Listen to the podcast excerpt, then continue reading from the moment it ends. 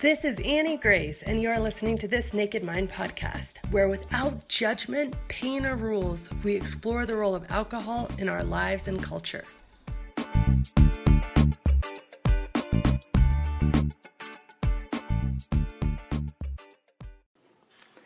Hi, friends. This is Annie Grace, author of This Naked Mind, and I'm answering readers' questions. I had a few come in this week, so thank you. If you want to ask me a question, just message us on this page or send me an email at hello at thisnakedmind.com and I will be happy to answer whatever questions I can. So today's question is from Beck. She says, How do you define alcoholism and addiction? Is it an illness? Because I feel if you have a drink problem, people automatically think and assume that you're an alcoholic. My family says this at least, but for me, in my mind, I actually call it more of an addiction and a craving. Um, perhaps you could do a video and, and talk about this. So, you sort of hit the nail on the head. I mean, the definition for alcoholism and alcoholic is varied. You ask different people, you will get different answers. And most people say things like you actually have to decide for yourself if you have a problem. Um, and actually, medical and scientific and diagnostic experts prefer the term alcohol use disorder. So instead of that being a black and white definition, it's a continuum of kind of use and abuse, which includes uh, measurement of specific symptoms, including drinking despite problems, health problems, relational problems, work problems, uh, tolerance, how severe is cravings, how can you overcome the cravings or not, and physical dependence. And so on this continuum, you're actually, you come up with a specific sort of where you are um, with alcohol addiction. And there's interestingly really good neuroscience to support this idea of not necessarily um, labeling yourself. I have a lot of readers, and some of them write me, and some people who read my book have been sober for a number of years, haven't touched alcohol. And I've actually gotten letters from people saying that, you know, while I recognize that I was fully dependent and had a pretty severe problem with alcohol and was definitely addicted, um, I'm divorcing the term alcoholic. And so they tell me that they are no longer using that term to apply to themselves because they feel that identifying themselves as that, especially after it's been years since they've touched a drink, can be problematic in how they view the world, how much importance they continue to put on alcohol, and it can actually keep them stuck. So there's a lot of science to support this that what you call yourself, what you label yourself, um, actually has an impact on how you feel and how quickly you heal. So if a doctor there's a study that shows that if a doctor comes in and tells a patient depending how they tell the patient they have cancer, whether it's a very optimistic outcome or a very pessimistic outcome, it can actually impact how quickly the person heals because so much of healing and overcoming any illness, any addiction, any disease is what we believe ourselves capable to do and how strong we think we are and how much we believe we have reserves to do so. So in not necessarily taking on a very sort of scary label, some people are finding that they're able to sort of overcome it easier than were they to take on the label. So again, there's studies to support that. Um, and then there's another aspect of this Bex, and you kind of touched on it, but there's so many people right now who are giving up drinking or taking a break or a 30 day challenge or a 60 day challenge before they're anywhere near what our traditional kind of stereotype of alcoholic is. So these are people who just feel that they want to be healthier. There's quite a bit of evidence coming out in the news. In fact, some of the alcohol companies are starting to get on the defensive and even on the offensive about alcohol um, because there's so much evidence coming out connecting alcohol, even moderate drinking, with cancer. And it is it is pretty serious. I mean, even three drinks a week can increase a woman's chance of breast cancer by 15%. And you know, that's very moderate drinking. And so with all these evidence coming out, a lot of people who aren't dependent on alcohol, but just drink because they didn't think it was unhealthy are stopping drinking.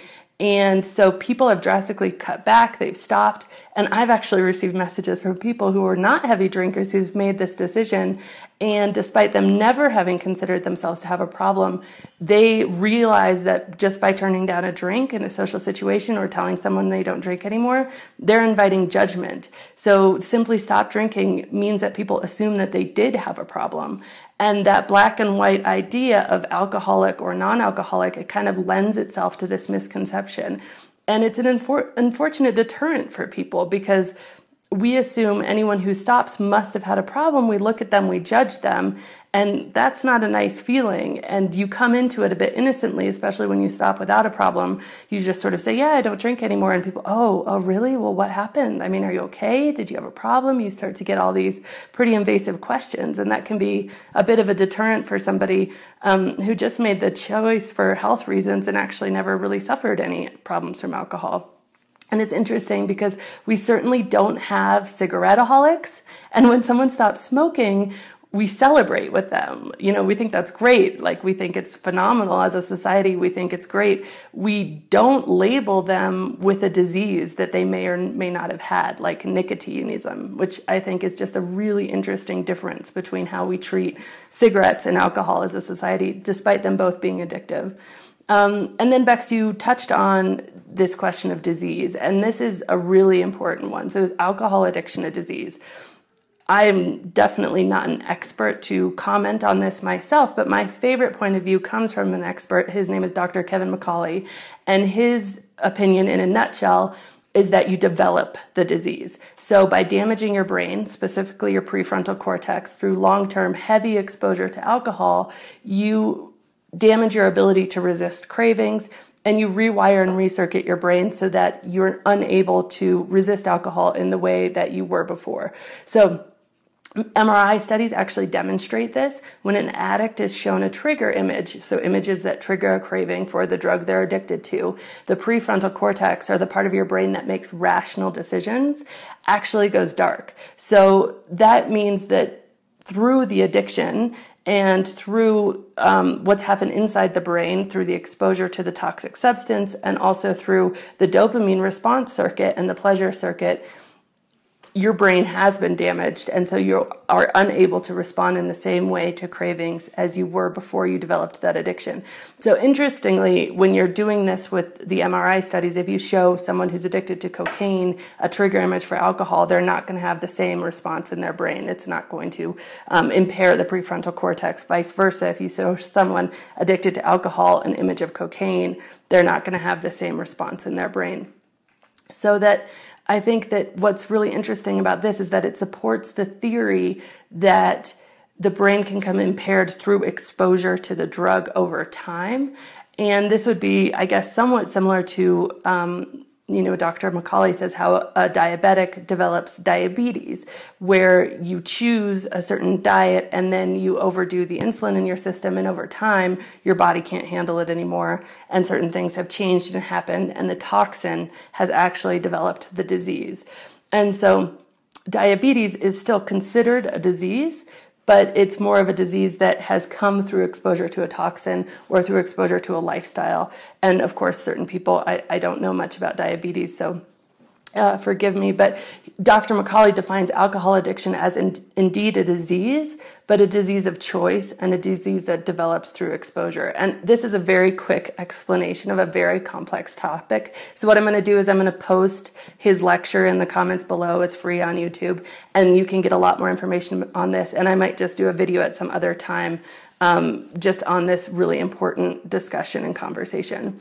But I do want to take a quick moment and sort of talk about why people do use this term alcoholic and why, if it's no longer widely used in scientific or diagnostic circles, why do individuals use the term and, and cling to the term and, and really define themselves with this term. Um, and there's actually people who I've spoken to who feel they owe their life to this term because by defining it, they've been able to maintain sobriety where there wouldn't. And there's a few different uh, areas of this. So the first is surrender.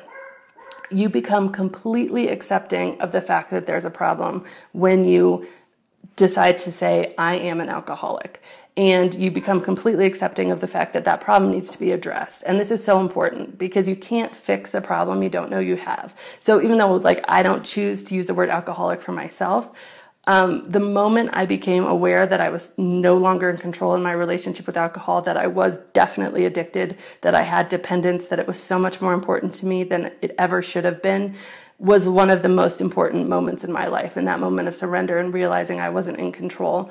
Um, and second, this term it removes any gray area. A friend of mine she goes to AA and she says she believes that she cannot drink in safety. Not one, not ever, not at all.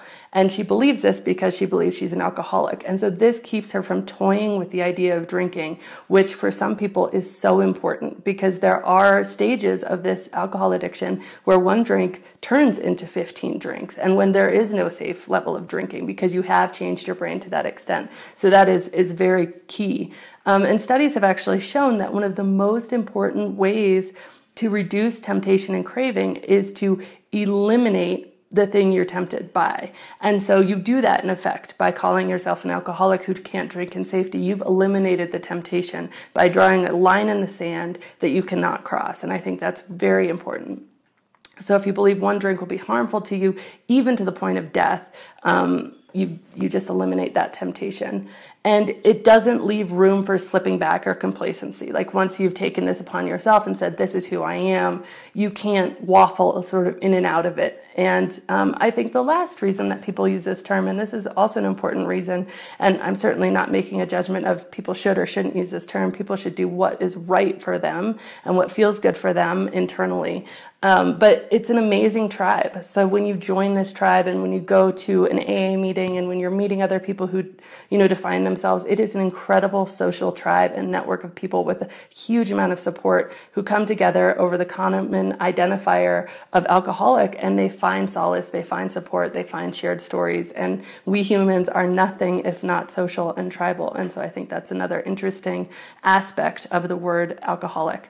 Um, so anyway, I think it's a really good question. I think it's one that um, definitely we should just keep talking about because it's so important. But thank you so much, Bex. Are you ready for a deep dive and truly lasting change? If so, you might consider my intensive program. It's a nine week self led program that you can do in the complete comfort of your own home, and it will truly transform your relationship with alcohol. If you want to learn more about this, go to thisnakedmind.com forward slash intensive. And as always, rate, review, and subscribe to this podcast as it truly helps the message reach somebody who might need to hear it today.